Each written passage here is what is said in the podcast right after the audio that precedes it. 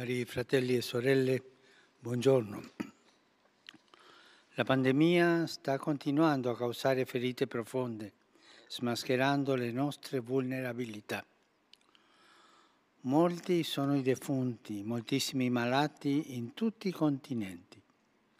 Tante persone e tante famiglie vivono un tempo di incertezza a causa dei problemi socio-economici che colpiscono specialmente i più poveri.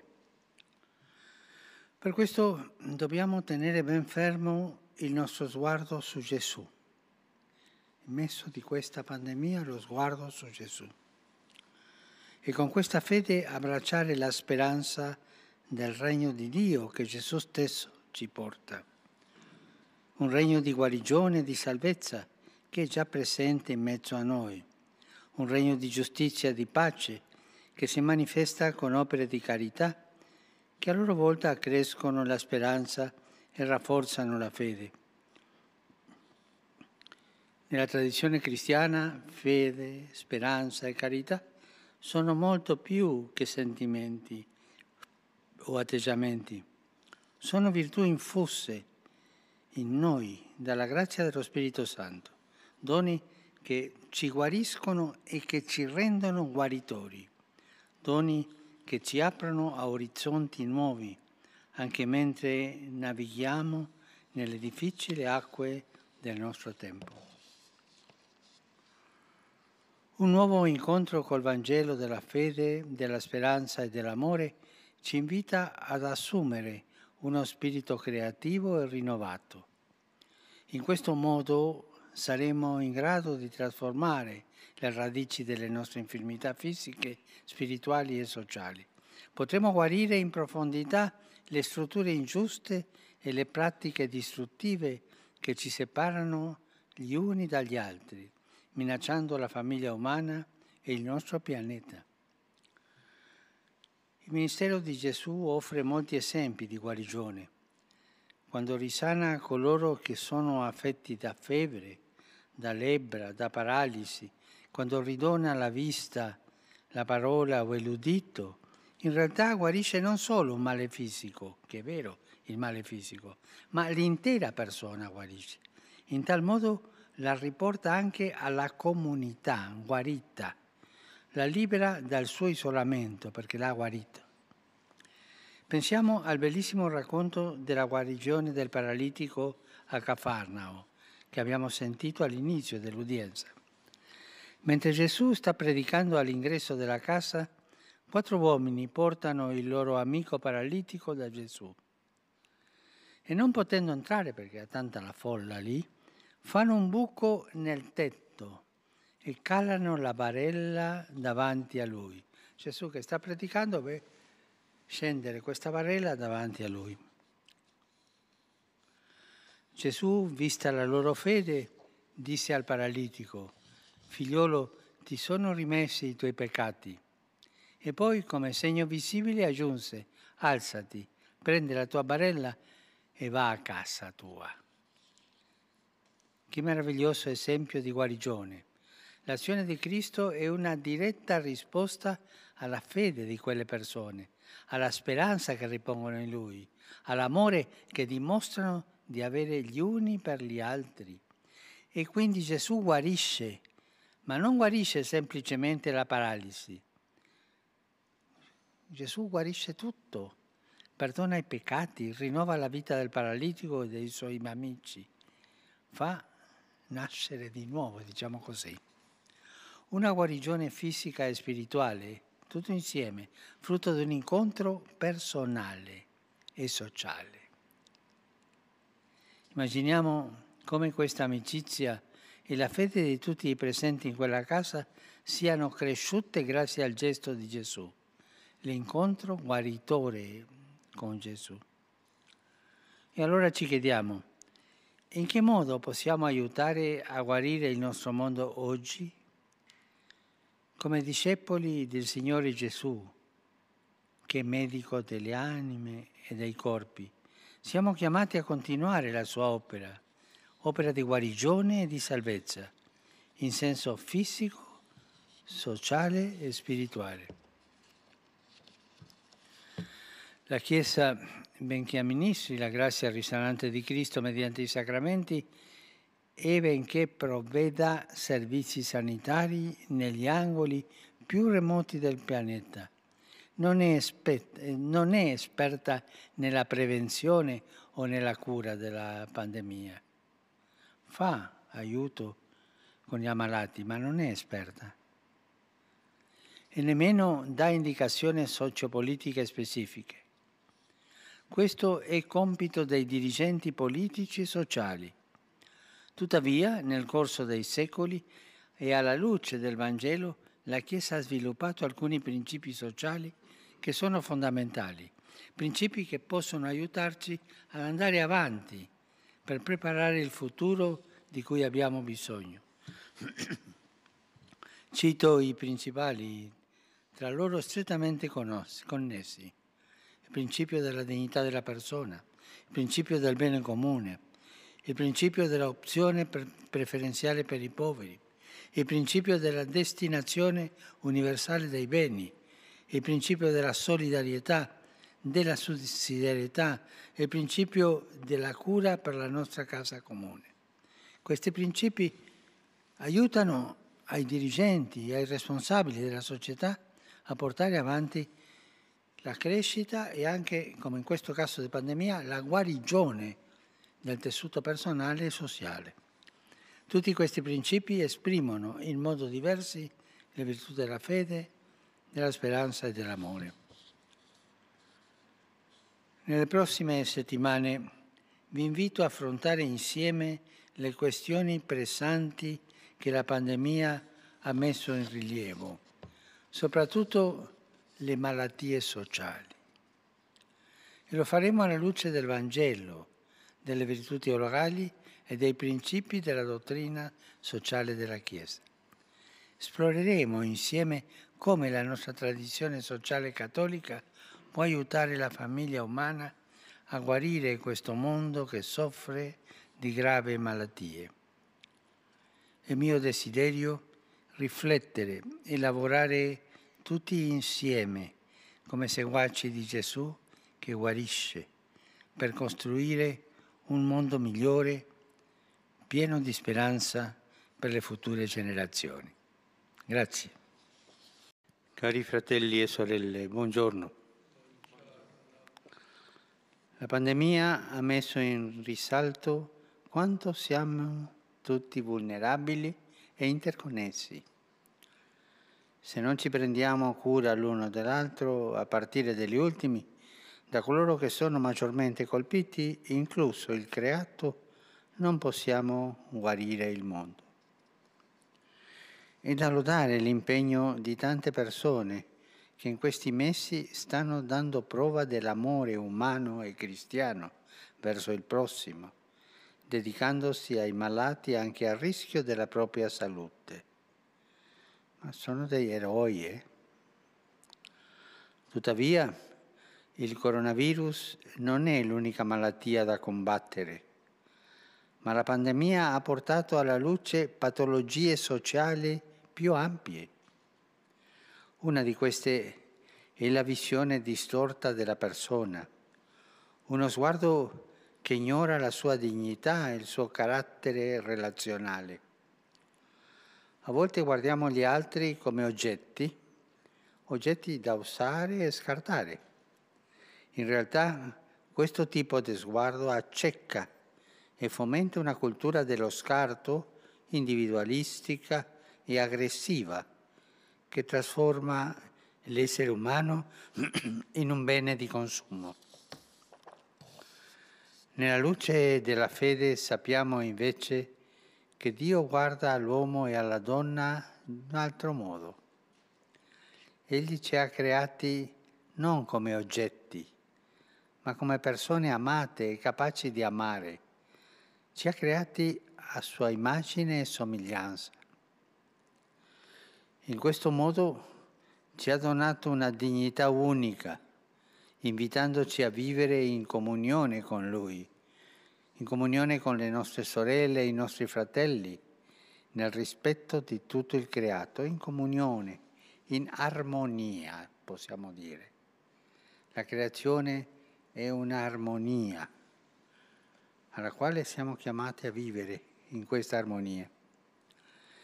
E in questa comunione, questa armonia che è comunione, Dio ci dona la capacità di procreare e di custodire la vita, di lavorare e prenderci cura della terra.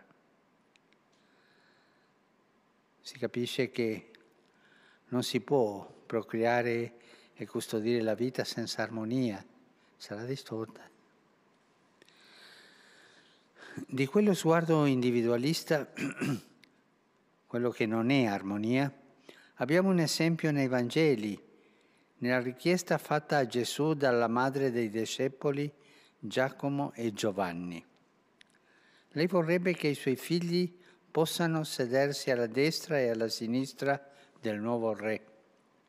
Ma Gesù propone un altro tipo di visione, quella del servizio quella del dare la vita per gli altri e la conferma restituendo subito dopo la vista, do, subito dopo la vista a due ciechi e facendoli suoi discepoli. Cercare di arrampicare nella vita, di essere superiori agli altri, eh, distrugge l'armonia e la logica del dominio, di dominare gli altri. L'armonia è un'altra cosa, è il servizio. Chiediamo dunque al Signore di darci occhi attenti ai fratelli e alle sorelle, specialmente a quelli che soffrono. Come discepoli di Gesù non vogliamo essere indifferenti né individualisti, i due atteggiamenti brutti contro l'armonia. Indifferente, io guardo da un'altra parte e individualisti solo per me, guardare soltanto il proprio interesse. L'armonia creata da Dio ci chiede di guardare gli altri, i bisogni degli altri, le, i problemi degli altri, essere in comunione. Vogliamo riconoscere in ogni persona, qualunque sia la sua razza, lingua o condizione, la dignità umana. L'armonia ti porta a riconoscere la dignità umana, quell'armonia creata da Dio, no? E l'uomo al centro. Il Concilio Vaticano II sottolinea che questa dignità è inalienabile perché è stata creata a immagine di Dio. Essa sta a fondamento di tutta la vita sociale e ne determina i principi operativi. Nella cultura moderna il riferimento più vicino al principio della dignità inalienabile della persona è la Dichiarazione universale dei diritti dell'uomo, che San Giovanni Paolo II ha definito pietra miliare posta sul luogo e difficile cammino del genere umano e come una delle più alte espressioni della coscienza umana. I diritti non sono, non sono solo individuali, ma anche sociali sono dei popoli, delle nazioni. L'essere umano, infatti, nella sua dignità personale, è un essere sociale, creato a immagine di Dio uno e trino.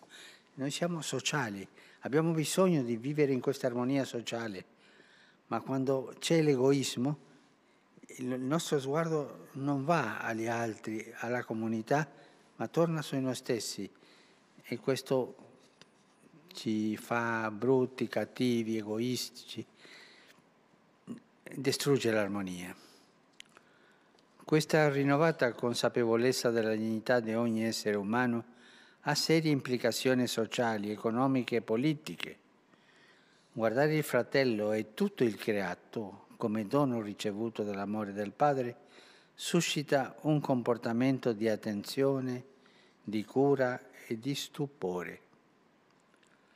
Così il credente, contemplando il prossimo come un fratello e non come uno estraneo, lo guarda con compassione e empatia, non con disprezzo e inimicizia.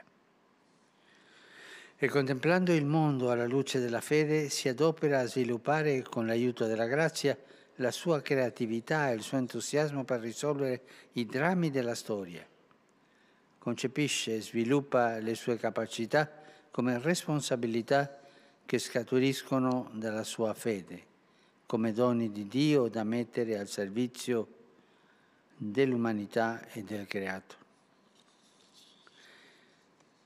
Mentre tutti noi lavoriamo per la cura da un virus che colpisce tutti in maniera indistinta, la fede ci esorta a impegnarci seriamente e attivamente per contrastare l'indifferenza davanti alle violazioni della dignità umana. Questa cultura dell'indifferenza che accompagna la cultura dello scarto. Soltanto le cose che non toccano me non interessano. La fede sempre esige di lasciarci guarire e convertire dal nostro individualismo, sia personale sia collettivo, l'individualismo del partito per esempio. Possa il Signore restituirci la vista per riscoprire che cosa significa essere membri della famiglia umana e possa questo sguardo tradursi in azioni concrete di compassione e rispetto per ogni persona e di cura e custodia per la nostra casa comune. Grazie. Cari fratelli e sorelle, buongiorno. La pandemia ha messo allo scoperto la difficile situazione dei poveri e la grande ineguaglianza che regna nel mondo. Il virus, mentre non fa eccezioni tra le persone, ha trovato nel suo cammino devastante grandi disuguaglianze e discriminazioni e le ha aumentate. La risposta alla pandemia è quindi duplice. Da un lato è indispensabile trovare la cura per un virus piccolo ma tremendo che mette in ginocchio il mondo intero. Dall'altro dobbiamo curare un grande virus quello dell'ingiustizia sociale, della disuguaglianza di opportunità, dell'emarginazione e della mancanza di protezione dei più deboli. In questa doppia risposta di guarigione c'è una scelta che secondo il Vangelo non può mancare, l'opzione preferenziale per i poveri. E questa non è un'opzione politica, Eppure un'azione ideologica, un'azione di partiti, no. L'opzione preferenziale per i poveri è al centro del Vangelo. Il primo a farlo è stato Gesù, abbiamo sentito nel brano della lettera ai Corinzi che è stato letto all'inizio. Lui essendo ricco si è fatto povero per arricchirci a noi si è fatto uno di noi. E per questo al centro del Vangelo c'è questa opzione, al centro dell'annunzio di Gesù. Cristo stesso, che Dio, ha spogliato se stesso, rendendosi simile agli uomini, e non ha scelto una vita di privilegio, ma ha scelto la condizione del servo. Annientò se stesso, facendosi servo è nato in una famiglia umile e ha lavorato come artigiano. All'inizio della sua predicazione ha annunziato che il regno di Dio, i poveri sono beati. Stava in mezzo ai malati, ai poveri, agli esclusi, mostrando loro l'amore misericordioso di Dio. E tante volte è stato giudicato come un uomo impuro perché andava dai malati, dai lebrosi e questi fanno impura la gente secondo la mentalità della legge dell'epoca. E lui ha rischiato per essere vicino ai poveri. Per questo i seguaci di Gesù si riconoscono dalla loro vicinanza ai poveri, ai piccoli, ai malati e ai carcerati, agli esclusi, ai dimenticati e a chi è privo del cibo e dei vestiti possiamo leggere quel famoso protocollo sul quale saremmo giudicati tutti, saremmo giudicati tutti. Matteo 25. Questo è un criterio chiave di autenticità cristiana. Alcuni pensano erroneamente che questo amore preferenziale per i poveri sia un, copi, un compito per pochi, ma in realtà è la missione di tutta la Chiesa, diceva San Giovanni Paolo II. Ogni cristiano e ogni comunità sono chiamati ad essere strumenti di Dio per la liberazione e la promozione dei poveri. La fede, la speranza e l'amore necessariamente ci spingono verso questa preferenza per i più bisognosi, che va oltre la pur necessaria assistenza. Implica infatti il camminare assieme, il lasciarci evangelizzare da loro, che conoscono bene Cristo sofferente, il lasciarci contagiare dalla loro esperienza della salvezza, della loro saggezza e della loro creatività. Condividere con i poveri significa arricchirci a vicenda e se ci sono strutture sociali malate che impediscono loro di sognare per il futuro, dobbiamo lavorare insieme per guarirle, per cambiarle. E a questo conduce l'amore di Cristo che ci ha amato fino all'estremo e arriva fino ai confini, ai margini, alle frontiere esistenziali. Portare le periferie al centro significa centrare la nostra vita in Cristo, che si è fatto povero per noi, per arricchirci per mezzo della sua povertà. Abbiamo ascoltato. Tutti siamo preoccupati per le conseguenze sociali della pandemia, tutti. Molti vogliono tornare alla normalità e riprendere le, attiv- le attività economiche. Certo, ma questa normalità non dovrebbe comprendere le ingiustizie sociali e il degrado dell'ambiente. La pandemia è una crisi e da una crisi non si esce uguali o usciamo migliori o usciamo peggio. Noi dovremmo usci- uscire migliori e per migliorare le ingiustizie sociali e il degrado ambientale. Oggi abbiamo un'occasione per costruire qualcosa di diverso. Per esempio, possiamo far crescere un'economia di sviluppo integrale dei poveri e non di assistenzialismo. Con questo non condanno, io non voglio condannare l'assistenzialismo. Le opere assistenziali sono importanti. Pensiamo nel volontariato, nel volontariato che è una delle strutture più belle che ha la Chiesa italiana. Questo si fa l'assistenzialismo, ma dobbiamo andare oltre a risolvere i problemi che ci spingono noi a fare assistenzialismo. Un'economia che non ricorra a rimedi che in realtà avvelenano la società, come i rendimenti dissociati dalla creazione di posti di lavoro dignitosi.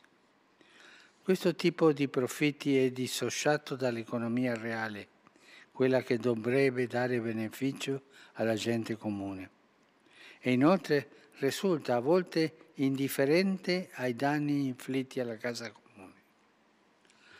L'opzione preferenziale per i poveri, questa esigenza etico-sociale che proviene dall'amore di Dio, ci dà l'impulso a pensare e disegnare un'economia dove le persone e soprattutto i più poveri siano al centro e ci incoraggia anche a progettare la cura del virus privilegiando coloro che ne hanno più bisogno.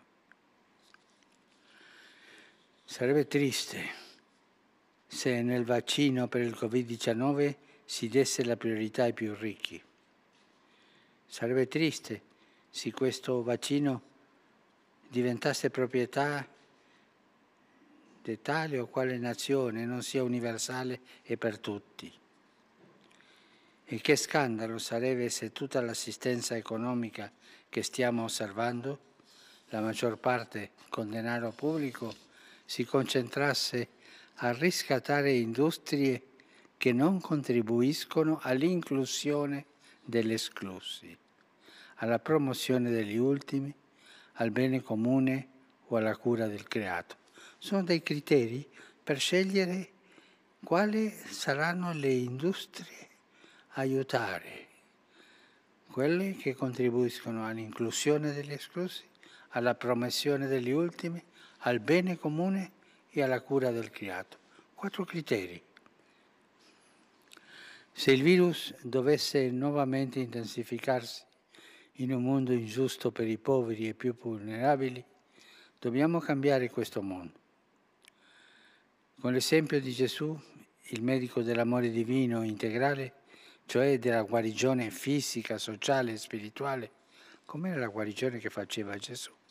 Dobbiamo agire ora per guarire le epidemie provocate dai piccoli virus invisibili e per guarire quelle provocate dalle grandi e visibili ingiustizie sociali. Propongo che ciò venga fatto a partire dall'amore di Dio, ponendo le periferie al centro e gli ultimi al primo posto. Non dimenticare quel protocollo sul quale saremo giudicati. Matteo 25. Mettiamolo in pratica in questa ripresa dalle epidemie. E a partire di, da questo amore concreto, come dice il Vangelo lì, ancorato alla speranza e fondato nella fede, un mondo più sano sarà possibile. Dal contrario, usciremo peggio dalla crisi. Che il Signore ci aiuti ci dia la forza per uscire migliori, rispondendo alle necessità del mondo di oggi. Grazie. Cari fratelli e sorelle, buongiorno. Davanti alla pandemia e alle sue conseguenze sociali, molti rischiano di perdere la speranza questo tempo di incertezza e di angoscia, invito tutti ad accogliere il dono della speranza che viene di Cristo. È Lui che ci aiuta a navigare nelle acque tumultuose della malattia, della morte e dell'ingiustizia, che non hanno l'ultima parola sulla nostra destinazione finale. La pandemia ha messo in rilievo e aggravato i problemi sociali, soprattutto la disuguaglianza. Alcuni possono lavorare da casa, ma mentre per molti altri questo è impossibile. Certi bambini, nonostante le difficoltà, possono continuare a ricevere un'educazione scolastica mentre per tantissimi altri questa si è interrotta bruscamente. Alcune nazioni potenti possono emettere moneta per affrontare l'emergenza, mentre per altre questo significherebbe ipotecare il futuro. Questi sintomi di disuguaglianza rivelano una malattia sociale è un virus che viene da un'economia malata e dobbiamo dirlo semplicemente. L'economia è malata. Si è malata. È il frutto di una crescita economica iniqua. Questa è la malattia, no? Il frutto di una crescita economica iniqua che prescinde dai valori umani fondamentali. Nel mondo di oggi i pochi ricchissimi possiedono più di tutto il resto dell'umanità. Ma ripeto questo perché ci farà pensare pochi ricchissimi, un gruppetto, possiedono più di tutto il resto dell'umanità. Questo è statistica pura. È un'ingiustizia che grida al cielo. Nello stesso tempo questo modello economico è indifferente ai danni inflitti alla casa comune. Non si prende cura della casa comune.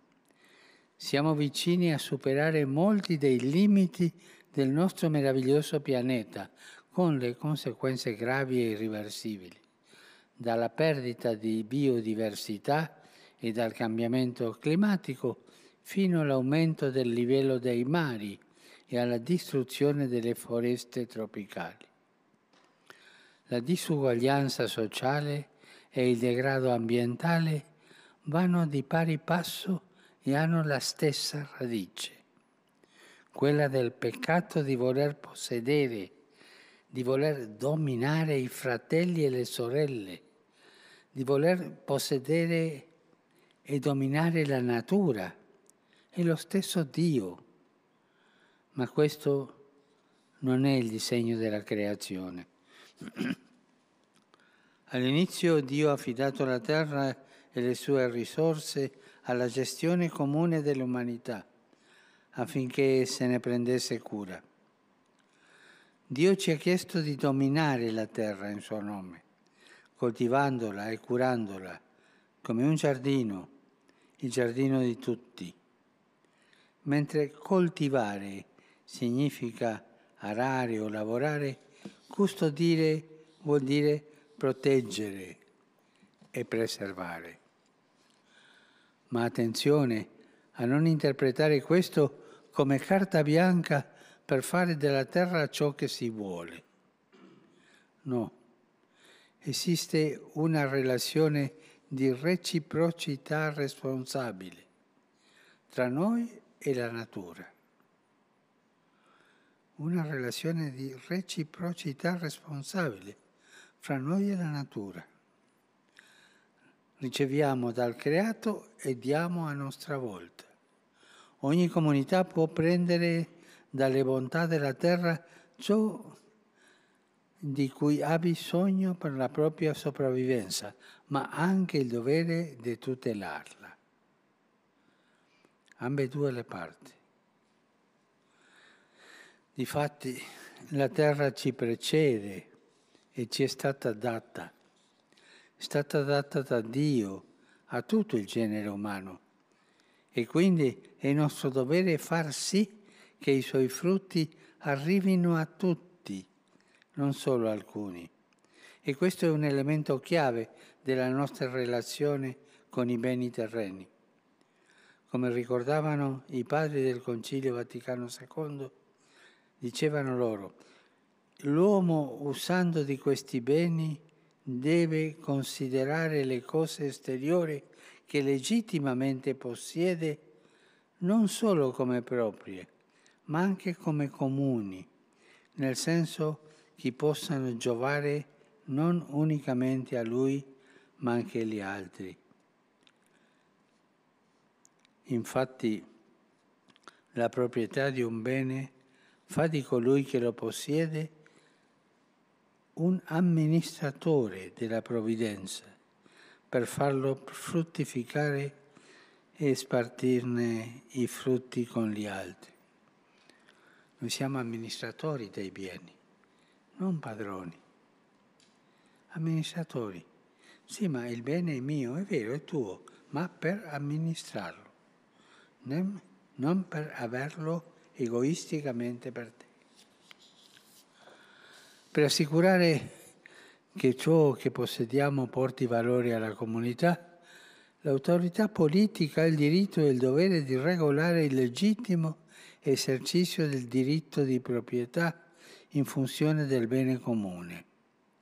La subordinazione della proprietà privata alla destinazione universale dei beni è una regola d'oro del comportamento sociale è il primo principio di tutto l'ordinamento etico-sociale.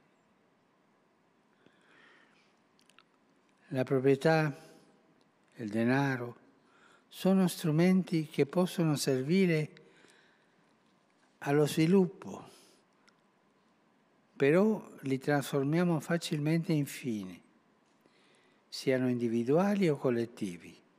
E quando questo succede, vengono intaccati i valori umani essenziali. L'Homo sapiens si diventa e diventa una specie di homo economicus in senso deteriore, una specie di homo individualista, calcolatore e dominatore. Ci dimentichiamo che, essendo creati immagine e somiglianza di Dio, siamo esseri sociali, creativi e solidali, con un'immensa capacità di amare. Ecco, ci, ci dimentichiamo spesso di questo.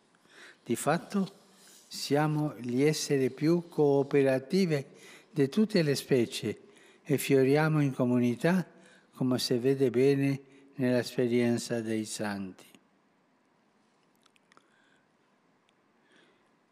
C'è un detto spagnolo che mi ha ispirato questa frase.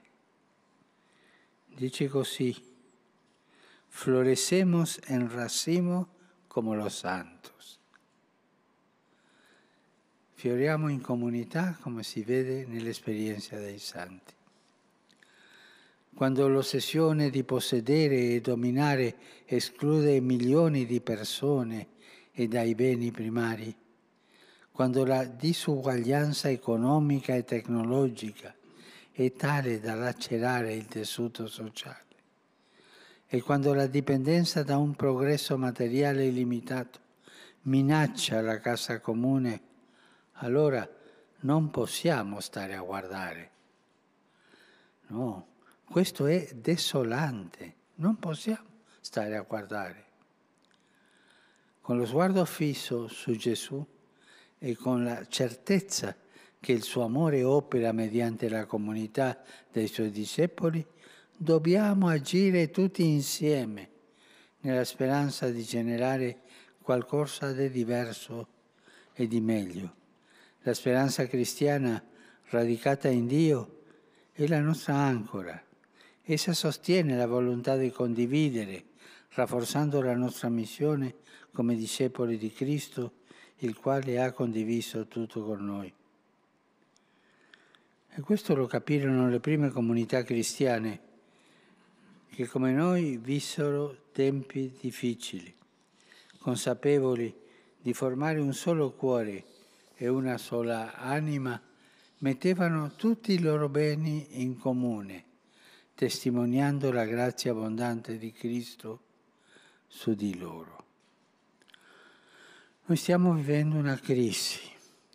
La pandemia ci ha messo tutti in crisi, ma ricordatevi, eh, da una crisi non si può essere uguali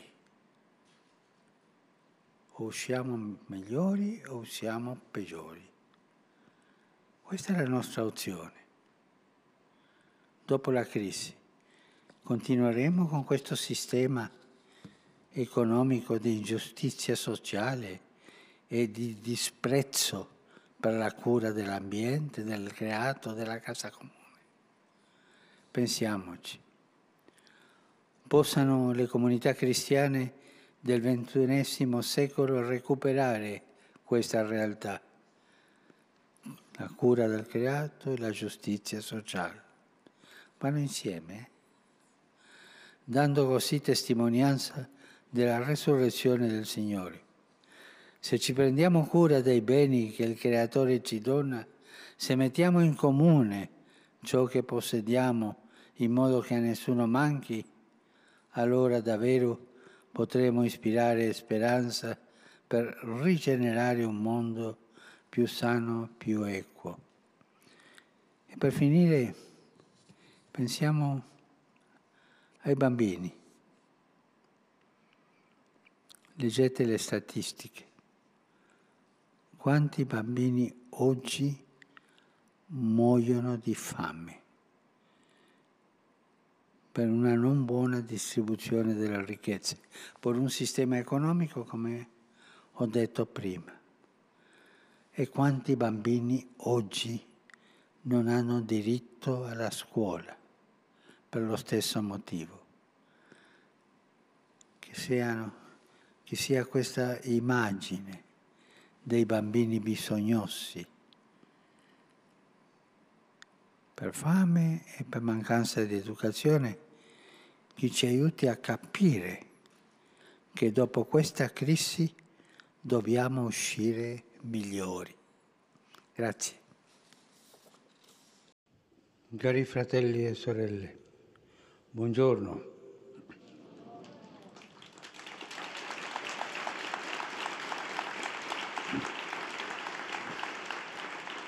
Dopo tanti mesi riprendiamo il nostro incontro faccia a faccia, e non schermo a schermo, faccia a faccia.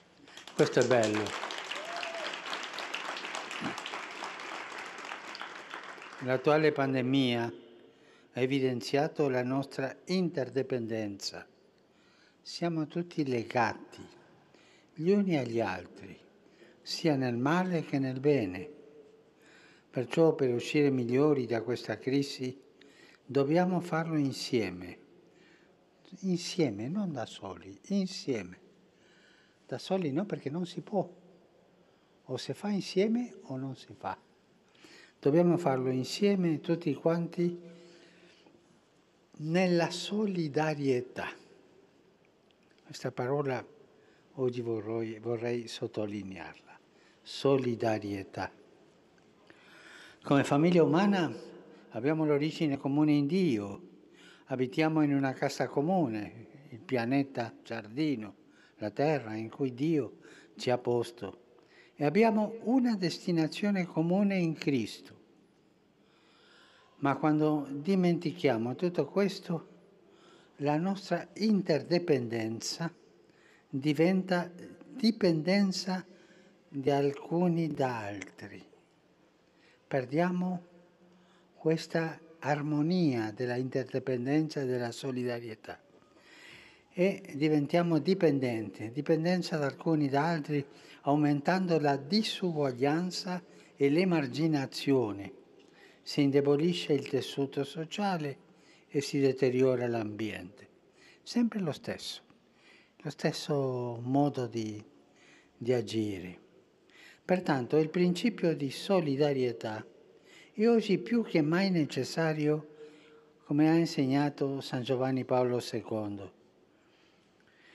In un mondo interconnesso come il nostro, sperimentiamo che cosa significa vivere nello stesso villaggio globale. È bella questa espressione, no? Il grande mondo non è altra cosa che un villaggio globale perché tutto è interconnesso. Però non sempre trasformiamo questa interdipendenza in solidarietà.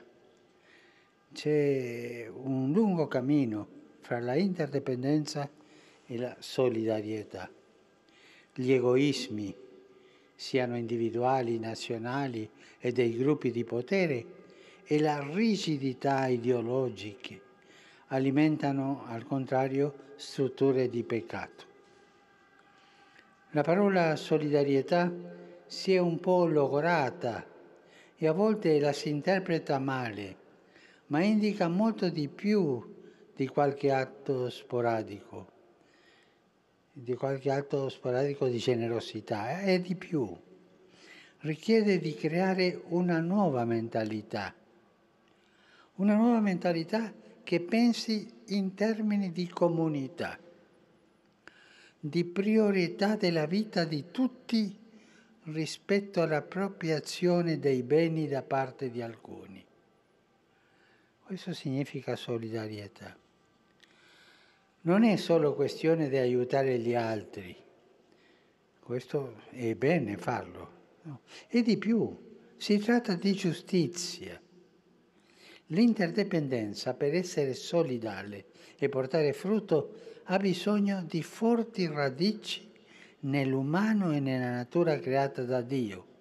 Ha bisogno di rispetto dei volti e della terra. La Bibbia fin dall'inizio ci avverte. Pensiamo al racconto della torre di Babele che descrive ciò che accade quando cerchiamo di arrivare al cielo, cioè la nostra meta, ignorando il legame con l'umano, con il creato, con i creatori. è un modo di dire, questo accade ogni volta che uno vuole salire, salire, salire, eh, senza avere conto degli altri, io solo, no? Pensiamo alla torre, costruiamo torri e grattacieli, ma distruggiamo la comunità. Unifichiamo edifici e lingue, ma mortifichiamo la ricchezza culturale. Vogliamo essere padroni della terra, ma roviniamo la biodiversità e l'equilibrio ecologico. Io vi ho raccontato in qualche altra udienza eh, quei pescatori di San Benedetto del Tronto che sono venuti quest'anno e quest'anno mi hanno detto abbiamo tolto dal mare 24 tonnellate di rifiuti, del quale la metà erano plastiche. Ma pensate, questi hanno la mistica di prendere i pesci, sì, ma anche i rifiuti e portarli fuori per pulire il mare. Ma questo è, un, è rovinare la terra, non avere solidarietà con la terra che è un dono e l'equilibrio ecologico. Ricordo un racconto medievale che descrive questa sindrome di Babele, che è quando non c'è solidarietà. Questo racconto medievale dice che durante la costruzione della torre, quando un uomo cadeva, erano schiavi, no? Quando un uomo cadeva e moriva, nessuno diceva nulla. Al massimo poveretto, ha sbagliato e è caduto. Invece, se cadeva un matone, tutti si lamentavano e se qualcuno era il colpevole, era punito. Perché? Perché un matone era costoso di farlo, di prepararlo, di, di, di cuocerlo, tutto questo. C'era bisogno di tempo per fare un matone, di lavoro. Un matone valeva di più della vita umana.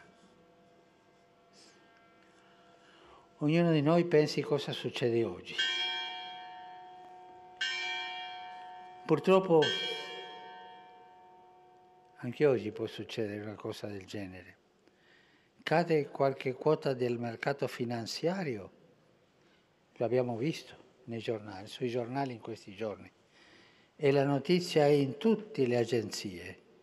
Cadono migliaia di persone a causa della fame, della miseria e nessuno ne parla. Diametralmente opposta a Babele è la Pentecoste, abbiamo sentito all'inizio dell'udienza.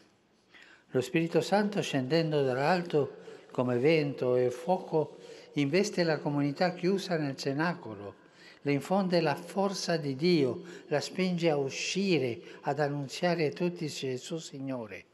Lo Spirito crea l'unità nella diversità, crea l'armonia. Nel racconto della Torre di Babele non c'era l'armonia c'era andare avanti per guadagnare. Lì c'era un mero strumento, mera forza lavoro. Ma qui in Pentecoste ognuno di noi è uno strumento, ma uno strumento comunitario che partecipa con tutto se stesso all'edificazione della comunità. San Francesco di Assisi lo sapeva bene e animato dallo Spirito dava a tutte le persone, anzi alle creature, il nome di fratello o sorella. Anche il fratello lupo, ricordiamo. Con la Pentecoste Dio si fa presente e ispira la fede della comunità unita nella diversità e nella solidarietà diversità e solidarietà uniti in armonia. Questa è la strada. Una diversità solidale possiede gli anticorpi affinché la singolarità di ciascuno, che è un dono unico, irrepetibile, non si ammali di individualismo, di egoismo. La diversità solidale possiede anche gli anticorpi per guarire strutture e processi sociali che sono degenerati in, sistema, in sistemi di ingiustizia, in sistemi di oppressione.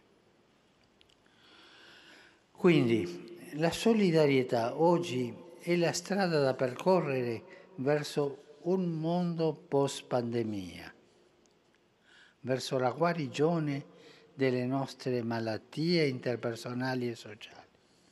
Non ce n'è un'altra. O andiamo avanti con la strada della solidarietà o le cose saranno peggiori. Voglio ripeterlo. Da una crisi non si esce uguali da prima. La pandemia è una crisi. Da una crisi si esce o migliori o peggiori. Dobbiamo non scegliere. E la solidarietà è proprio una strada per uscire dalla crisi migliori. Non con cambiamenti superficiali, con una verniciata così è tutto a posto, no, migliori. Nel mezzo di crisi una solidarietà guidata dalla fede ci permette di tradurre l'amore di Dio nella nostra cultura globalizzata, non costruendo torri o muri. E quanti muri si stanno costruendo oggi? Torri o muri che dividono, ma poi crollano, ma tessendo comunità e sostenendo processi di crescita veramente umana e solida e per questo aiuta la solidarietà. Io faccio una domanda. Io penso ai bisogni degli altri? Ognuno si risponde nel suo cuore. Nel mezzo di crisi e tempeste il Signore ci interpella e ci invita a risvegliare e attivare questa solidarietà capace di dare solidità, sostegno e un senso a queste ore in cui tutto sembra naufragare. Possa la creatività dello Spirito Santo incoraggiarci a generare nuove forme di familiare ospitalità, di feconda fraternità e di universale solidarietà. Grazie. Cari fratelli e sorelle, buongiorno.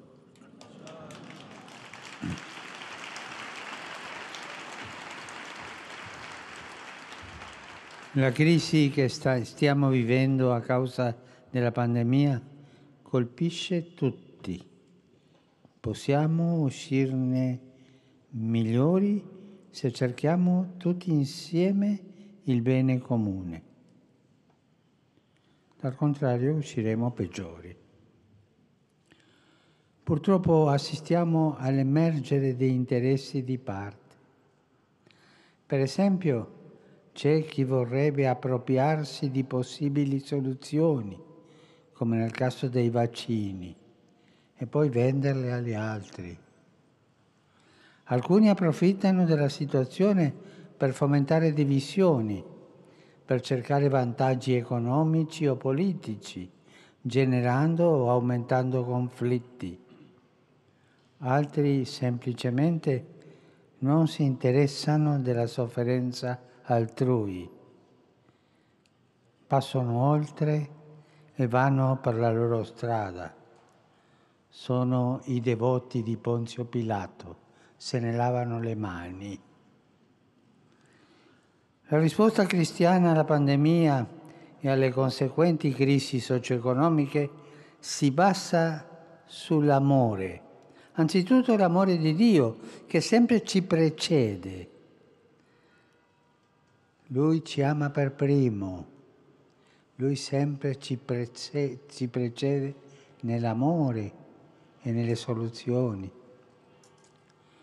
Lui ci ama incondizionalmente e quando accogliamo questo amore divino, allora possiamo rispondere in maniera simile. Amo non solo chi mi ama, la mia famiglia, i miei amici, il mio gruppo, ma anche quelli che non mi amano. Amo anche quelli che non mi conoscono. Amo anche quelli che sono stranieri e anche quelli che mi fanno soffrire o che considero nemici. Eh, questa è la saggezza cristiana, eh? questo è l'insegnamento di Gesù. Eh, il punto più alto, diciamo così, della santità è amare i nemici. E non è facile, non è facile. Certo, amare tutti, compresi i nemici, è difficile. Direi che è un'arte, però un'arte che si può imparare sempre e migliorare. L'amore vero che ci rende fecondi e liberi è sempre espansivo e anche l'amore vero non solo è espansivo, è inclusivo. Questo amore cura, guarisce e fa bene.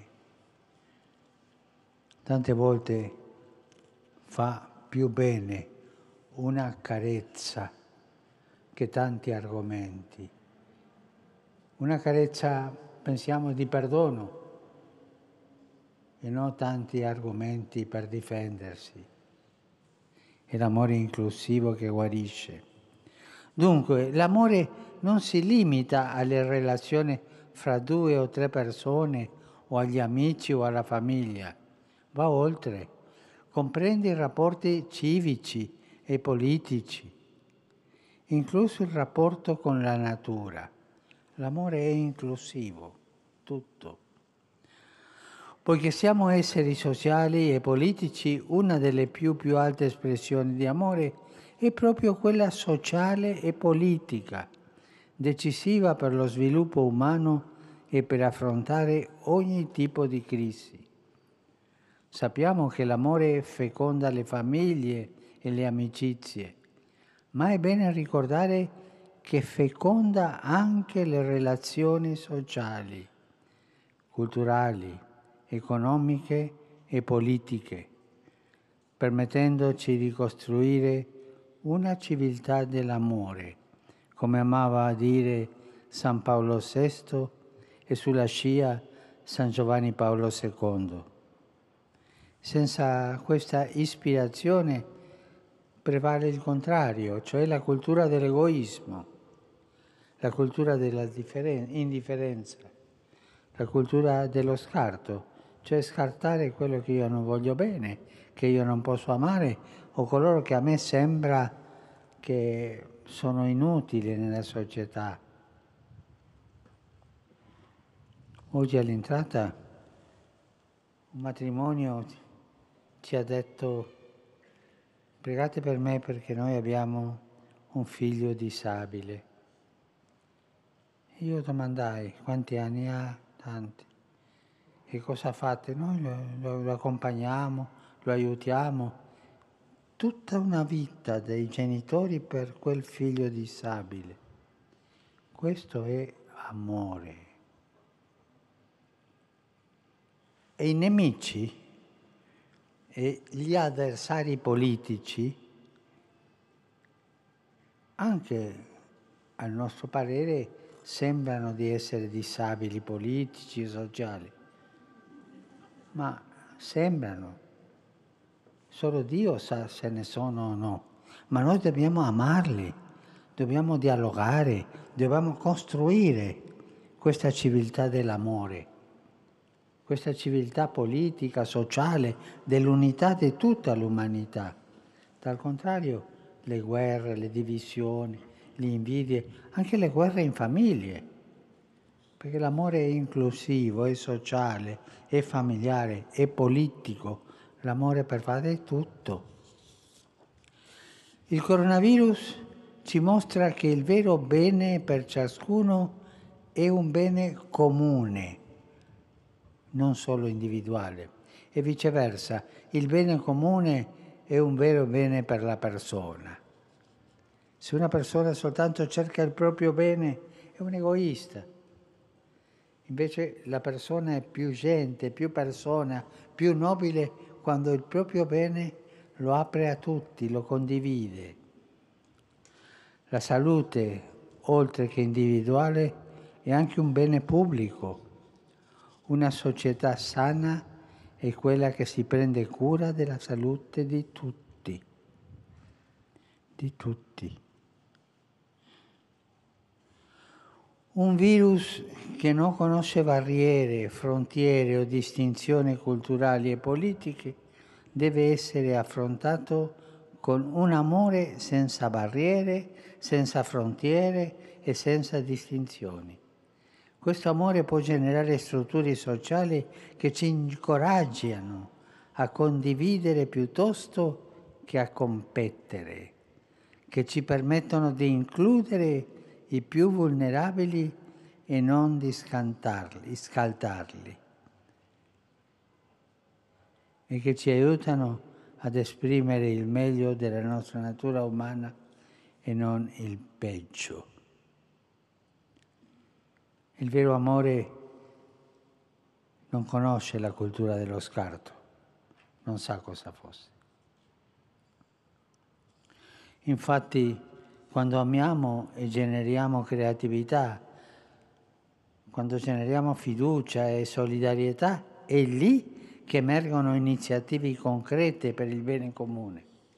E questo vale sia a livello delle piccole e grandi comunità, sia a livello internazionale.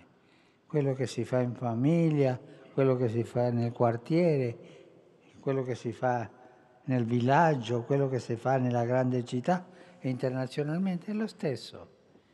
È, stesso, è lo stesso seme che cresce, cresce, cresce e dà frutto. Se tu in famiglia, nel quartiere, incominci con l'invidia, con la lotta, sarà la guerra alla fine. Invece se tu incominci con l'amore, a condividere l'amore, il perdono, sarà l'amore e il perdono per tutti. Al contrario, se le soluzioni alla pandemia portano l'impronta dell'egoismo, sia esso di persone, imprese o nazioni, forse possiamo uscire dal coronavirus, ma certamente non dalla crisi umana e sociale che il virus ha evidenziato e accentuato. Quindi state attenti a non costruire sulla sabbia. Per costruire una società sana, una società inclusiva, giusta e pacifica, dobbiamo farlo sobre la roccia del bene comune. Il bene comune è una roccia. E questo è il compito di tutti noi, non solo di qualche specialista. San Tommaso d'Aquino diceva che la promozione del bene comune è un dovere di giustizia che ricade su ogni cittadino. Ogni cittadino responsabile del bene comune. E per i cristiani è anche una missione. Come insegna Sant'Ignazio di Loyola, orientare i nostri sforzi quotidiani verso il bene comune è un modo di ricevere e diffondere la gloria di Dio. Purtroppo la politica spesso non gode di buona fama e sappiamo il perché. Questo non vuol dire che i politici tutti siano cattivi, no, non voglio dire questo. Soltanto dico che purtroppo la politica spesso non gode di buona fama. Perché? Ma non bisogna rassegnarsi a questa visione negativa, bensì reagire dimostrando con i fatti che è possibile, anzi doverosa una buona politica, quella che mette al centro la persona umana e il bene comune. Se voi leggete la storia dell'umanità, troverete tanti politici santi che hanno, sono andati per questa strada.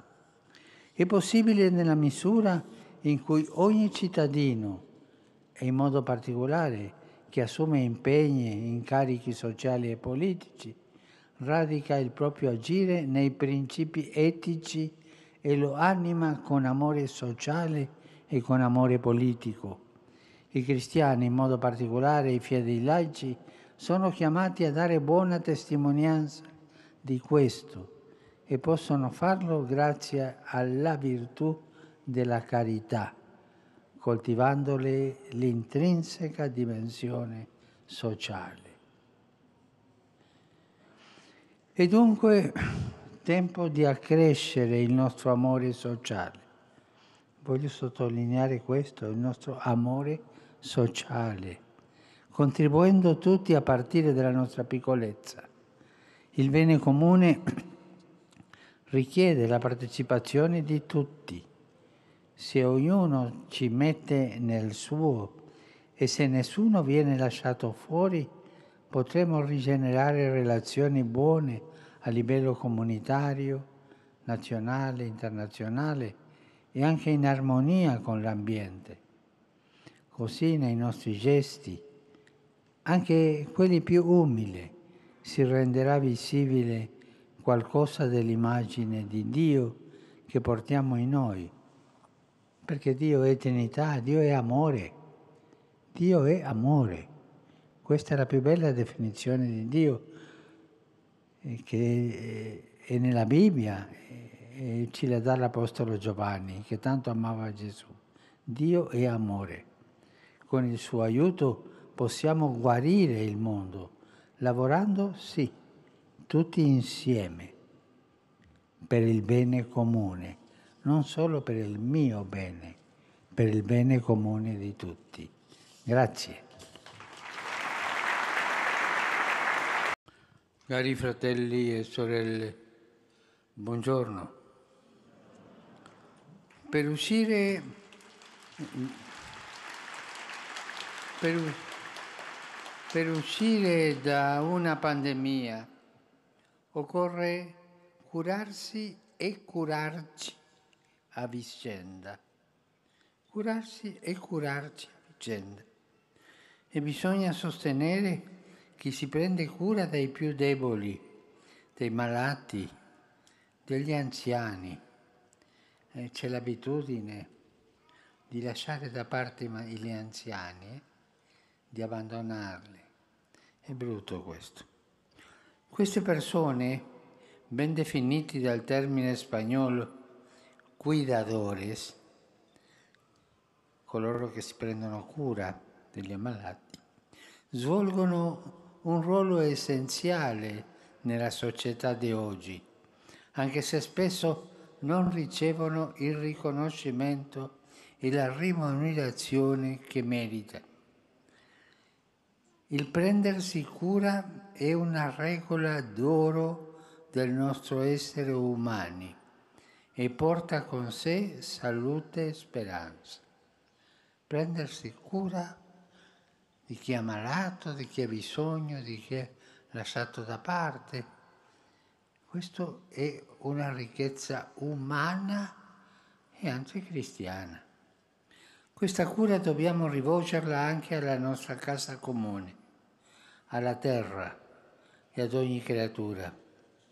Tutte le forme di vita sono interconnesse e la nostra salute dipende da quella degli ecosistemi che Dio ha creato e di cui ci ha incaricato di prenderci cura. Abusarne invece è un peccato grave che danneggia e che fa male e che fa ammalare. Il migliore antidoto contro questo uso improprio della nostra casa comune è la contemplazione. Ma come mai? Non c'è un bacino per questo, per la cura della casa comune, per non lasciarla da parte? Qual è l'antidoto contro la malattia di non prendersi cura della casa comune? È la contemplazione. Quando non si impara a fermarsi, ad ammirare e apprezzare il bello, non è strano che ogni cosa si trasformi in oggetto di uso e abuso senza scrupoli, anche in oggetto di usa e getta. Tuttavia la nostra casa comune, il creato, non è una mera risorsa. Le creature hanno un valore in se stesse e riflettono ognuna a suo modo un raggio dell'infinita sapienza e bontà di Dio. Questo valore, questo raggio di luce divina va scoperto e per scoprirlo abbiamo bisogno di fare silenzio, abbiamo bisogno di ascoltare, abbiamo bisogno di contemplare. Anche la contemplazione guarisce l'anima. Senza contemplazione è facile cadere in un, antropo, un antropocentrismo squilibrato, superbo, il io al centro di tutto, che sovradimensiona il nostro ruolo di esseri umani, posizionandoci come dominatori assoluti di tutte le altre creature. Un'interpretazione distorta dei testi biblici sulla creazione ha contribuito a questo sguardo sbagliato che porta a sfruttare la terra fino a soffocarla. Sfruttare il creato, questo è il peccato. Crediamo di essere al centro pretendendo di occupare il posto di Dio e così roviniamo l'armonia del creato, l'armonia del disegno di Dio. Diventiamo predatori, dimenticando la nostra vocazione dei custodi della vita. Certo possiamo e dobbiamo lavorare la terra per vivere e svilupparci, ma il lavoro non è sinonimo di sfruttamento ed è sempre accompagnato dalla cura. Arare e proteggere, lavorare e prendersi cura. Questa è la nostra missione. Non possiamo pretendere di continuare a crescere a livello materiale senza prenderci cura della casa comune che ci accoglie. I nostri fratelli più poveri e la nostra madre terra gemmono per il danno e l'ingiustizia che abbiamo provocato e reclamano un'altra rotta, reclamano da noi una conversione, un cambio di strada, prendersi cura anche della terra, del creato. Dunque è importante recuperare la dimensione contemplativa, cioè guardare la terra il creato come un dono, non come una cosa a sfruttare al mio profitto. No. Quando contempliamo scopriamo negli altri e nella natura qualcosa di molto più grande della loro utilità. E qui è il nocciolo del problema. Contemplare è andare oltre l'utilità di una cosa. Contemplare il bello non vuol dire sfruttarlo, no, contemplare è gratuito. Scopriamo il valore intrinseco delle cose conferito loro da Dio, come hanno insegnato tanti maestri spirituali. Il cielo, la terra, il mare, ogni creatura possiede questa capacità iconica, questa capacità mistica di riportarci al Creatore e alle comunioni col Creato. Ad esempio, Sant'Ignazio de Loyola, alla fine dei suoi esercizi spirituali, invita a compiere la contemplazione per giungere all'amore, cioè considerare come Dio guarda le sue creature e gioire con loro a scoprire la presenza di Dio nelle sue creature e con libertà e grazia amarle e prendersene cura. La contemplazione che ci conduce a un atteggiamento di cura non è un guardare la natura dall'esterno, come se noi non vi fossimo immersi, ma noi siamo dentro la natura, siamo parti della natura. Si fa piuttosto a partire da dentro, riconoscendosi parte del creato, rendendoci protagonisti e non meri spettatori di una realtà amorfa che si tratterebbe solo di sfruttare. Chi contempla in questo modo prova meraviglia non solo per ciò che vede, ma anche perché si sente parte integrante di questa bellezza e si sente anche chiamato a custodirla e a proteggerla. E c'è una cosa che non dobbiamo dimenticare. Chi non sa contemplare la natura, il creato, non sa contemplare le persone nelle proprie ricchezze. E chi vive per sfruttare la natura finisce per sfruttare la gente e trattarli come schiavi. Questa è una legge universale. Se tu non sai contemplare la natura, sarà molto difficile che saprai contemplare la gente, la bellezza delle persone, il fratello, la sorella, tutti noi. Chi sa contemplare più facilmente si metterà all'opera per cambiare ciò che produce degrado e danni alla salute. Si impegnerà a educare e promuovere nuove abitudini di produzione e di consumo, a contribuire a un nuovo modello di crescita economica che garantisca il rispetto per la casa comune e il rispetto per le persone. Il contemplativo in azione tende a diventare custode dell'ambiente. È bello questo, eh? Ognuno di noi deve essere custode dell'ambiente, della purità dell'ambiente, cercando di coniugare saperi ancestrali di culture millenarie con le nuove conoscenze tecniche affinché il nostro stile di vita sia sempre sostenibile.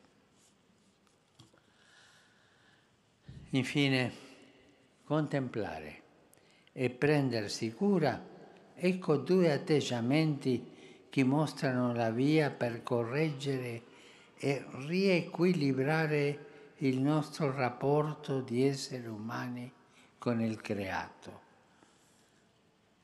Tante volte noi, il nostro rapporto col creato sembra essere un rapporto di nemici, distruggere il creato a mio profitto sfruttare il creato al mio profitto. Non dimentichiamo che questo si paga caro. Non dimentichiamo quel detto spagnolo, Dio perdona sempre. Noi perdoniamo dalle volte, la natura perdona mai. Oggi leggevo sul giornale di quei due grandi ghiacciai dell'Antartida, vicino al mare di Amundsen. Stanno per cadere. Sarà terribile, perché il livello del mare crescerà e questo porterà tante, tante difficoltà e tanto male. E perché? Per il riscaldamento per non curare l'ambiente, per non curare la casa comune. Invece, quando abbiamo questo rapporto, mi permetto la parola, fraternale, è una figura, un rapporto fraternale.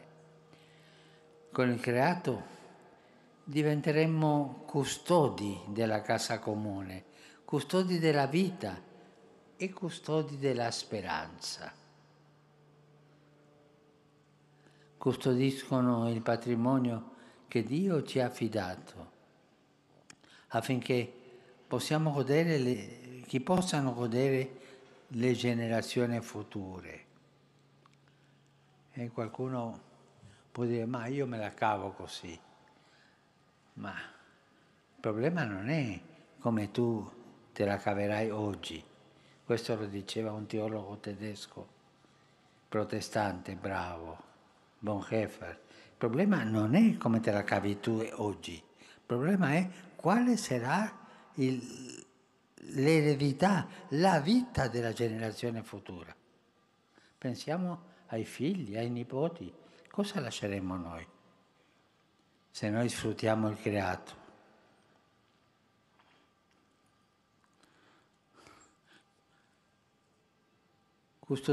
Custodiamo questo cammino, diventando custodi della casa comune, custodi della vita e anzi custodi della speranza. Custodiscono il patrimonio di Dio che ci ha affidato le persone, tutte le persone affinché possano goderne le generazioni future. Penso in modo speciale ai popoli indigeni, verso i quali abbiamo tutti un debito di riconoscenza, anche di penitenza, per riparare il male che abbiamo fatto loro.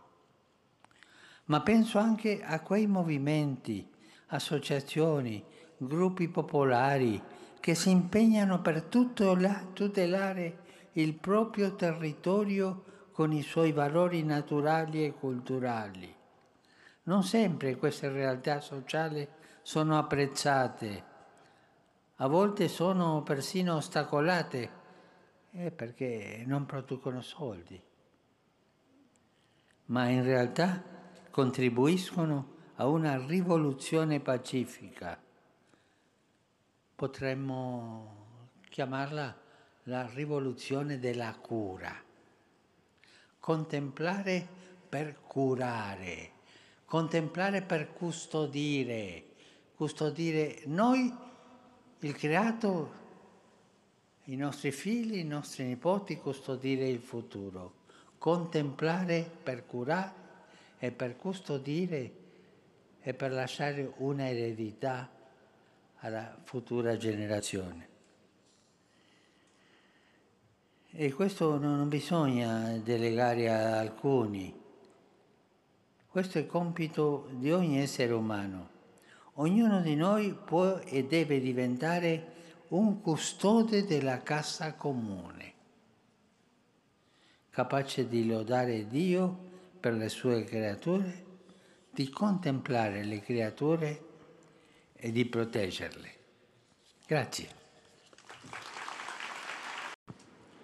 Cari fratelli e sorelle, Sembra che il tempo non è tanto buono, ma vi dico buongiorno lo stesso.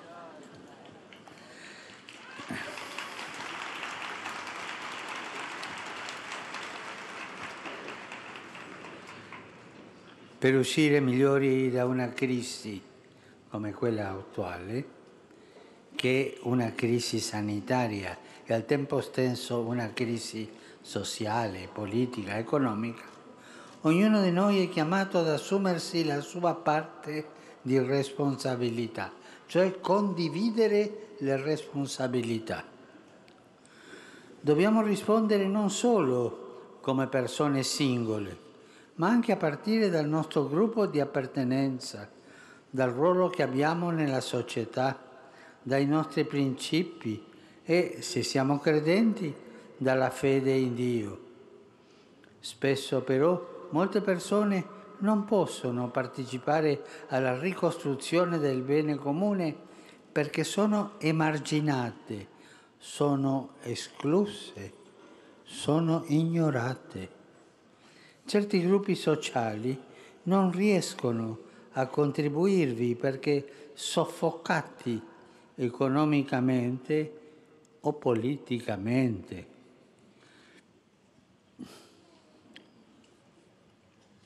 In alcune società tante persone non sono libere di esprimere la propria fede, i propri valori, le proprie idee.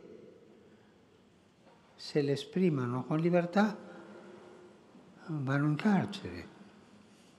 Altrove, specialmente nel mondo occidentale, molti autoreprimono le proprie convinzioni etiche o religiose, ma così non si può uscire dalla crisi o comunque non si può uscire migliori. Usciremo in peggio affinché tutti possiamo partecipare alla cura e alla rigenerazione dei nostri popoli, è giusto che ognuno abbia le risorse adeguate per farlo. Dopo la grande depressione economica del 29, Papa Pio XI spiegò quanto fosse importante per una vera ricostruzione il principio di sussidiarietà Tale principio ha un doppio dinamismo, dall'alto verso il basso e dal basso verso l'alto. Forse non capiamo cosa significa questo, eh, ma è un principio sociale che ci fa più uniti. Cercherò di spiegarlo. Da un lato e soprattutto in tempi di cambiamento, quando i singoli individui le famiglie, le piccole associazioni o le comunità locali non sono in grado di raggiungere gli obiettivi primari, allora è giusto che intervengano i livelli più alti del corpo sociale, come lo Stato, per fornire le risorse necessarie ad andare avanti. Ad esempio, a causa del lockdown per il coronavirus, molte persone, famiglie e attività economiche si sono trovate e ancora si trovano in grave difficoltà. Perciò le istituzioni pubbliche cercano di aiutare con appropriati interventi sociali, economici, di salute.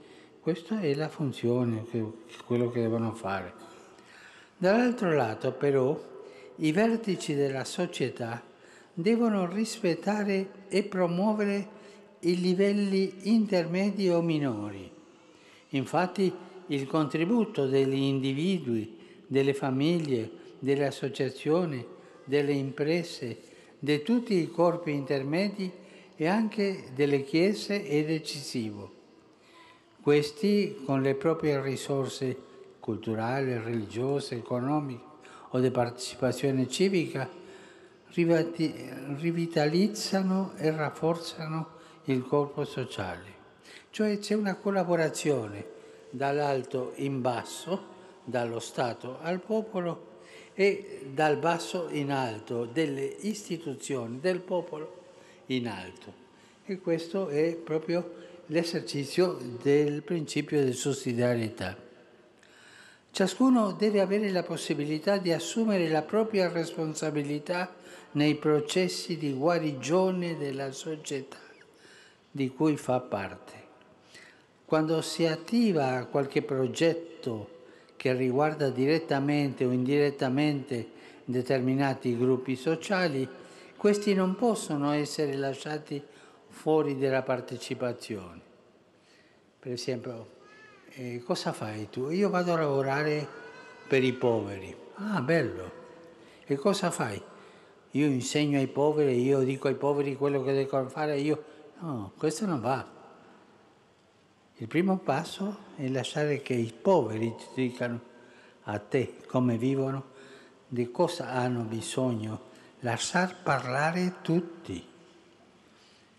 E così funziona il principio di sussidiarietà. Non, non possiamo lasciare fuori dalla partecipazione questa gente. La loro saggezza, la saggezza dei gruppi più umili, non può essere messa da parte. Purtroppo questa ingiustizia si verifica spesso là dove si concentrano grandi interessi economici o geopolitici, come ad esempio certe attività estrattive in alcuna, alcune zone del pianeta. Le voci dei popoli indigeni, le loro culture e visione del mondo non vengono prese in considerazione. Oggi questa mancanza di rispetto del principio di sussidiarietà si è diffusa come un virus. Pensiamo alle grandi misure di aiuti finanziari attuati dagli Stati. Si ascoltano di più le grandi compagnie finanziarie anziché la gente o coloro che muovono l'economia reale. Si ascoltano di più le compagnie multinazionali che i movimenti sociali. Parlando in dialetto quotidiano, si ascoltano più i potenti che i deboli.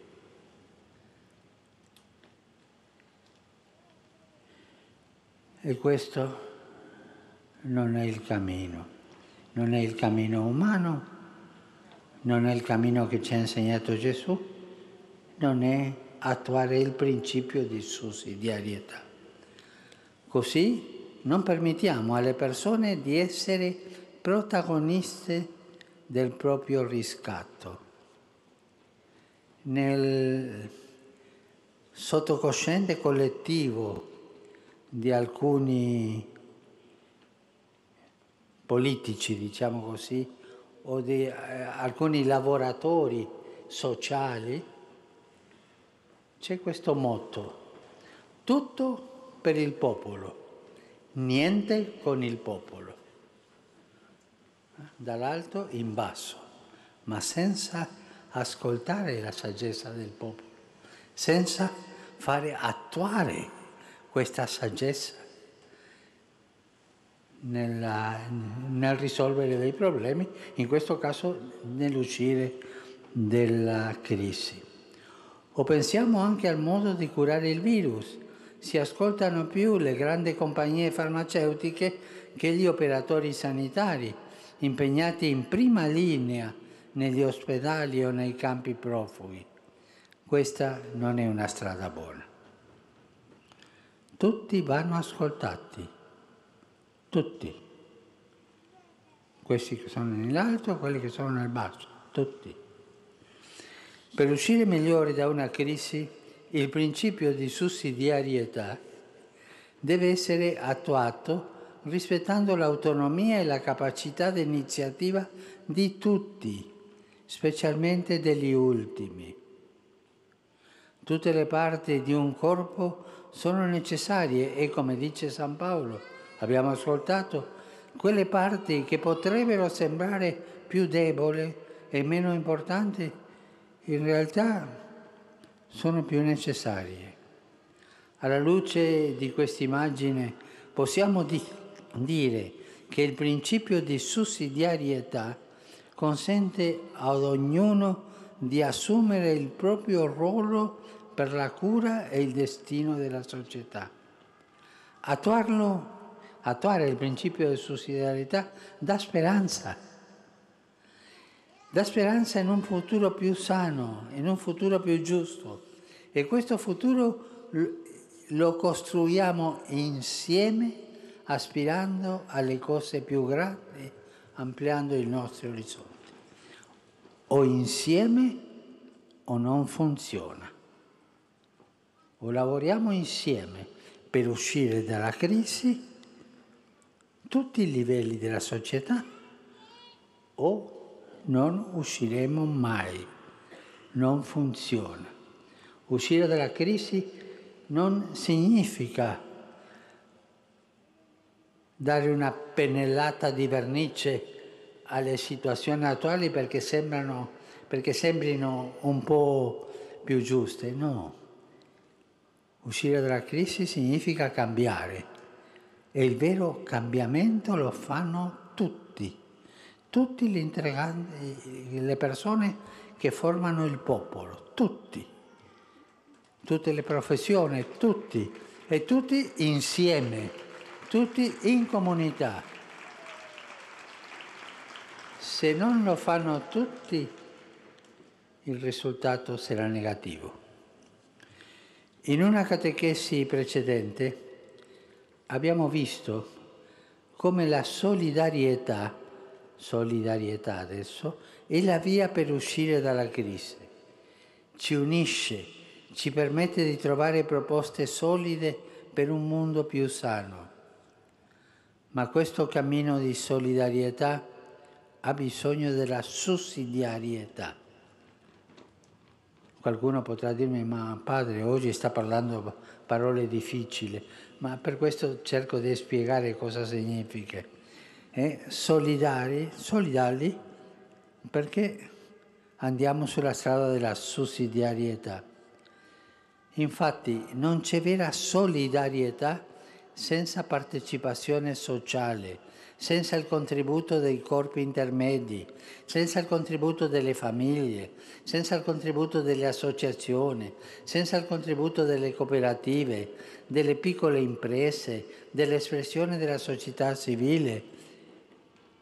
Tutti devono contribuire, tutti.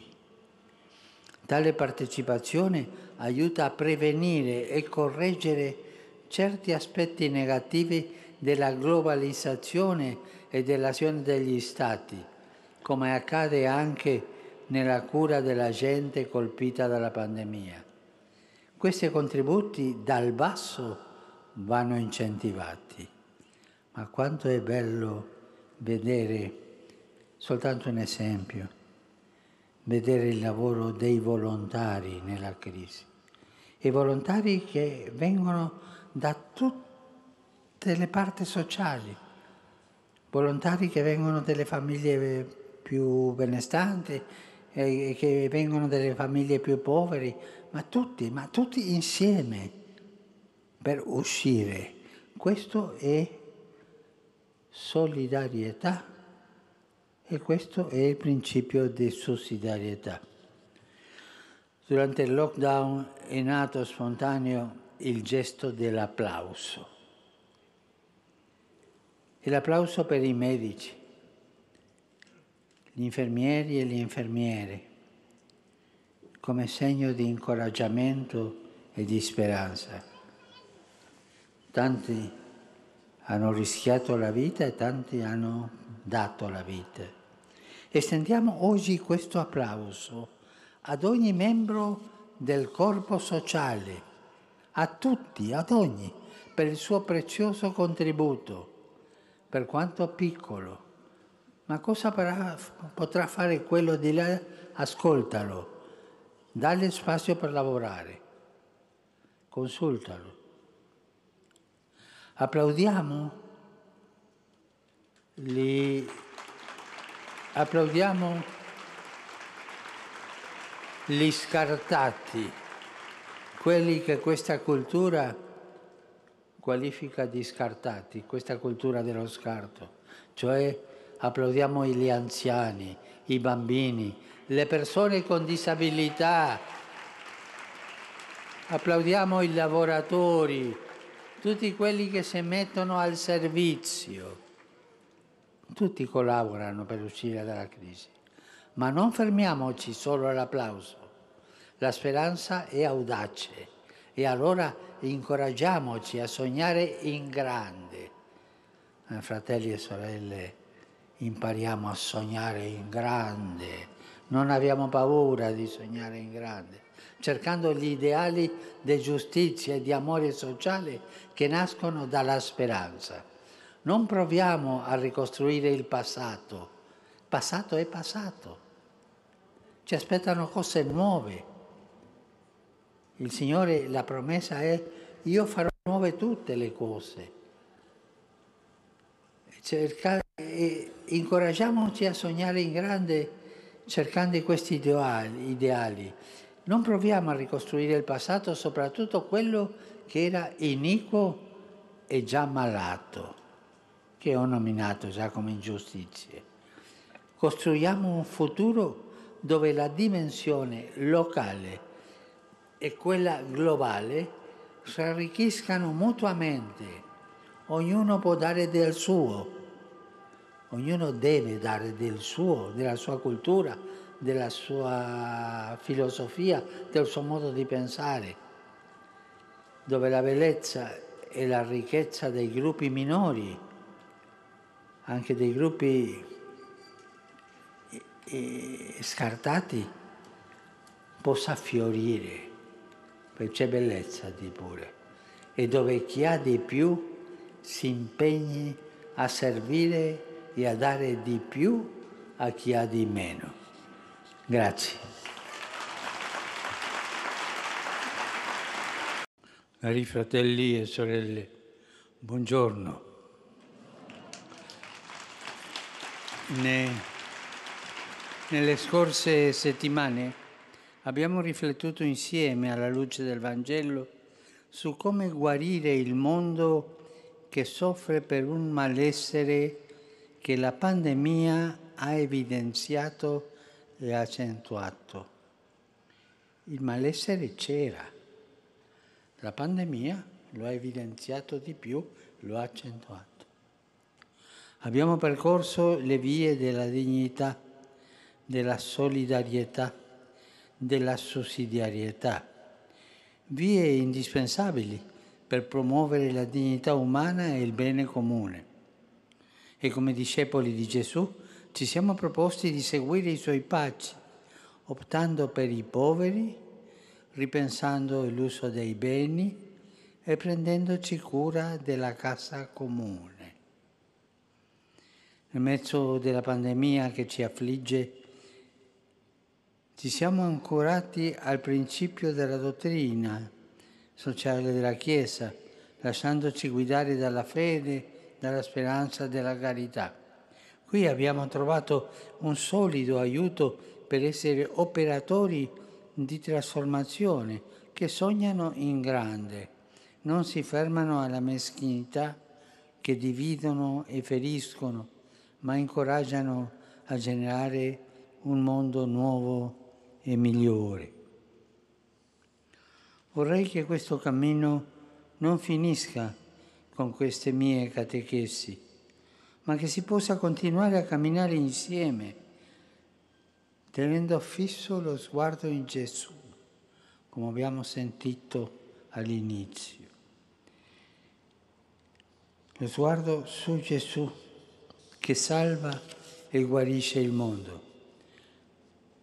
Come ci mostra il Vangelo, Gesù ha guarito i malati di ogni tipo, ha dato la vista ai ciechi, la parola ai muti, l'udito ai sordi. E quando guariva le malattie e le infermità fisiche, guariva anche lo spirito, perdonando i peccati, perché Gesù sempre perdona, così come i dolori sociali, includendo gli emarginati. Gesù che rinnova e riconcilia ogni creatura ci regala i doni necessari per amare e guarire come lui sapeva fare, per prendersi cura di tutti senza distinzioni di razza, lingua o nazione. Affinché questo accada realmente abbiamo bisogno di contemplare e apprezzare la bellezza di ogni essere umano e di ogni creatura. Siamo stati concepiti nel cuore di Dio. Ciascuno di noi è frutto di un pensiero di Dio. Ciascuno di noi è voluto, ciascuno di noi è amato, ciascuno è necessario. Inoltre ogni creatura ha qualcosa di dirci del Dio creatore.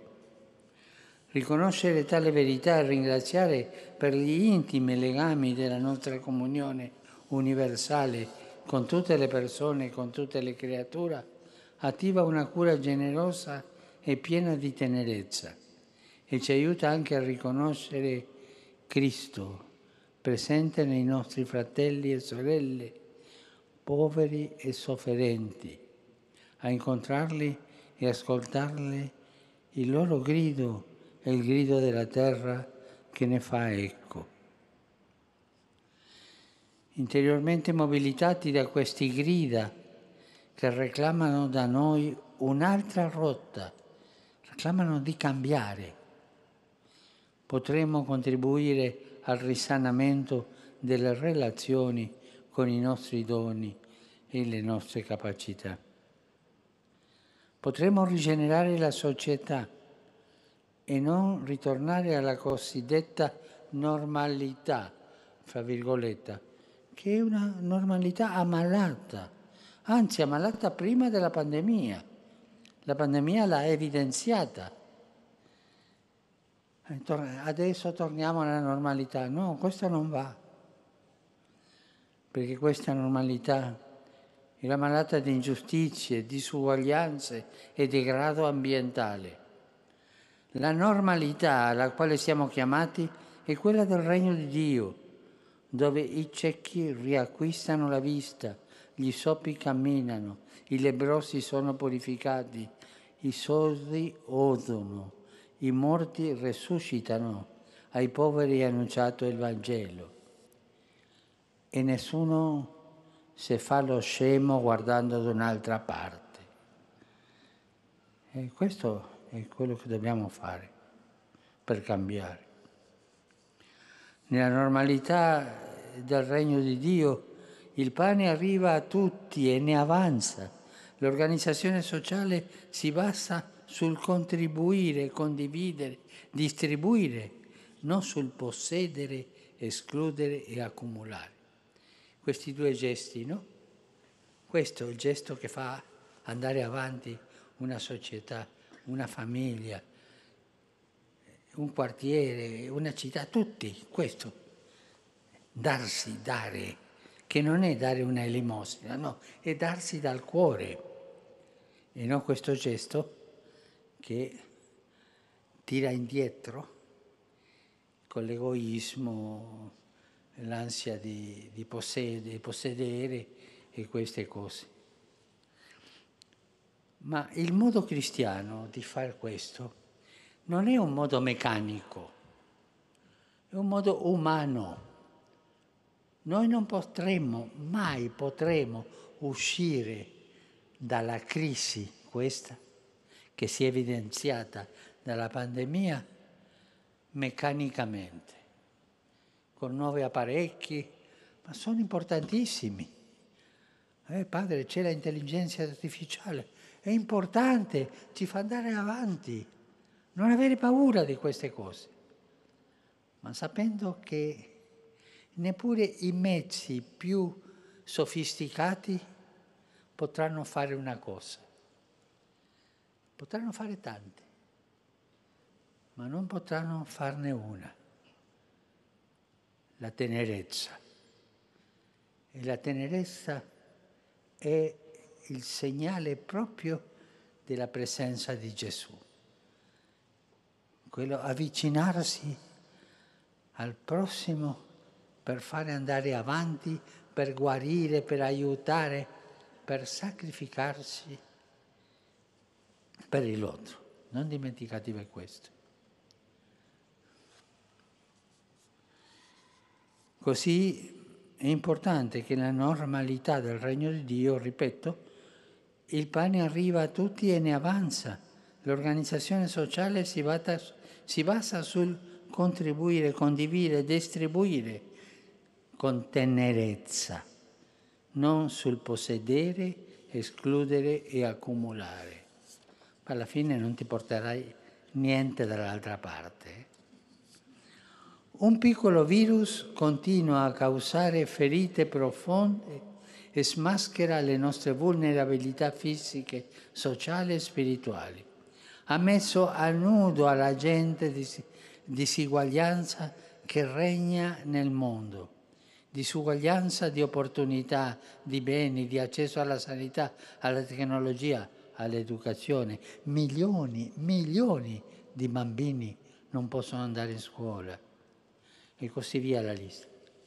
Queste ingiustizie non sono naturali né inevitabili, sono opera dell'uomo, provengono da un modello di crescita sganciato dai valori più profondi.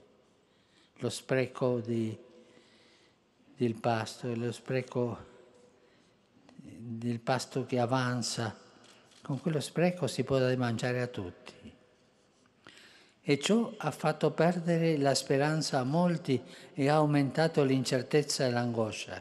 Per questo, per uscire dalla pandemia, dobbiamo trovare la cura non solamente per il coronavirus, che è importante, ma anche per i grandi virus umani e socio-economici.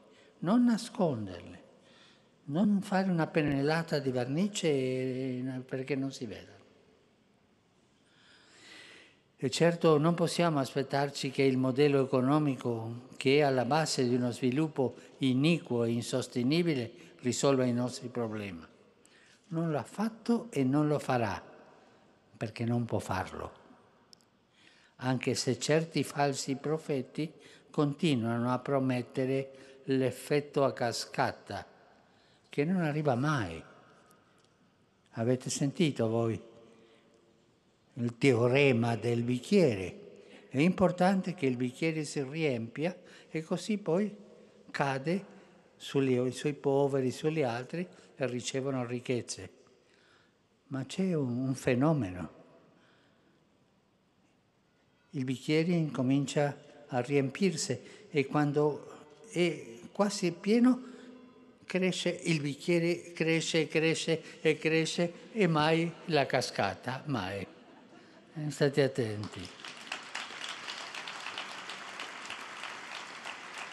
Dobbiamo metterci a lavorare con urgenza per generare buone politiche, disegnare sistemi di organizzazione sociale in cui si premi la partecipazione, la cura, la generosità piuttosto che l'indifferenza lo sfruttamento e gli interessi particolari.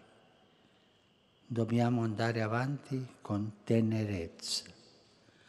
Una società solidale ed equa è una società più sana, una società partecipativa dove gli ultimi sono tenuti in considerazione come i primi, rafforza la comunione. Una società dove si rispetta la diversità è molto più resistente a qualsiasi tipo di virus. Mettiamo questo cammino di guarigione sopra la protezione della Vergine Maria, Madonna della Salute. Lei che portò in grembo Gesù ci aiuti ad essere fiduciosi. Animati dallo Spirito Santo potremo lavorare insieme per il regno di Dio che Cristo ha inaugurato in questo mondo venendo tra noi. È un regno di luce in mezzo all'oscurità, di giustizia in mezzo a tanti oltraggi, di gioia in mezzo a tanti dolori, di guarigione e di salvezza in mezzo alle malattie e alla morte, di tenerezza in mezzo all'odio. Dio ci conceda di viralizzare l'amore, viralizzare l'amore e globalizzare la speranza alla luce della fede. Grazie.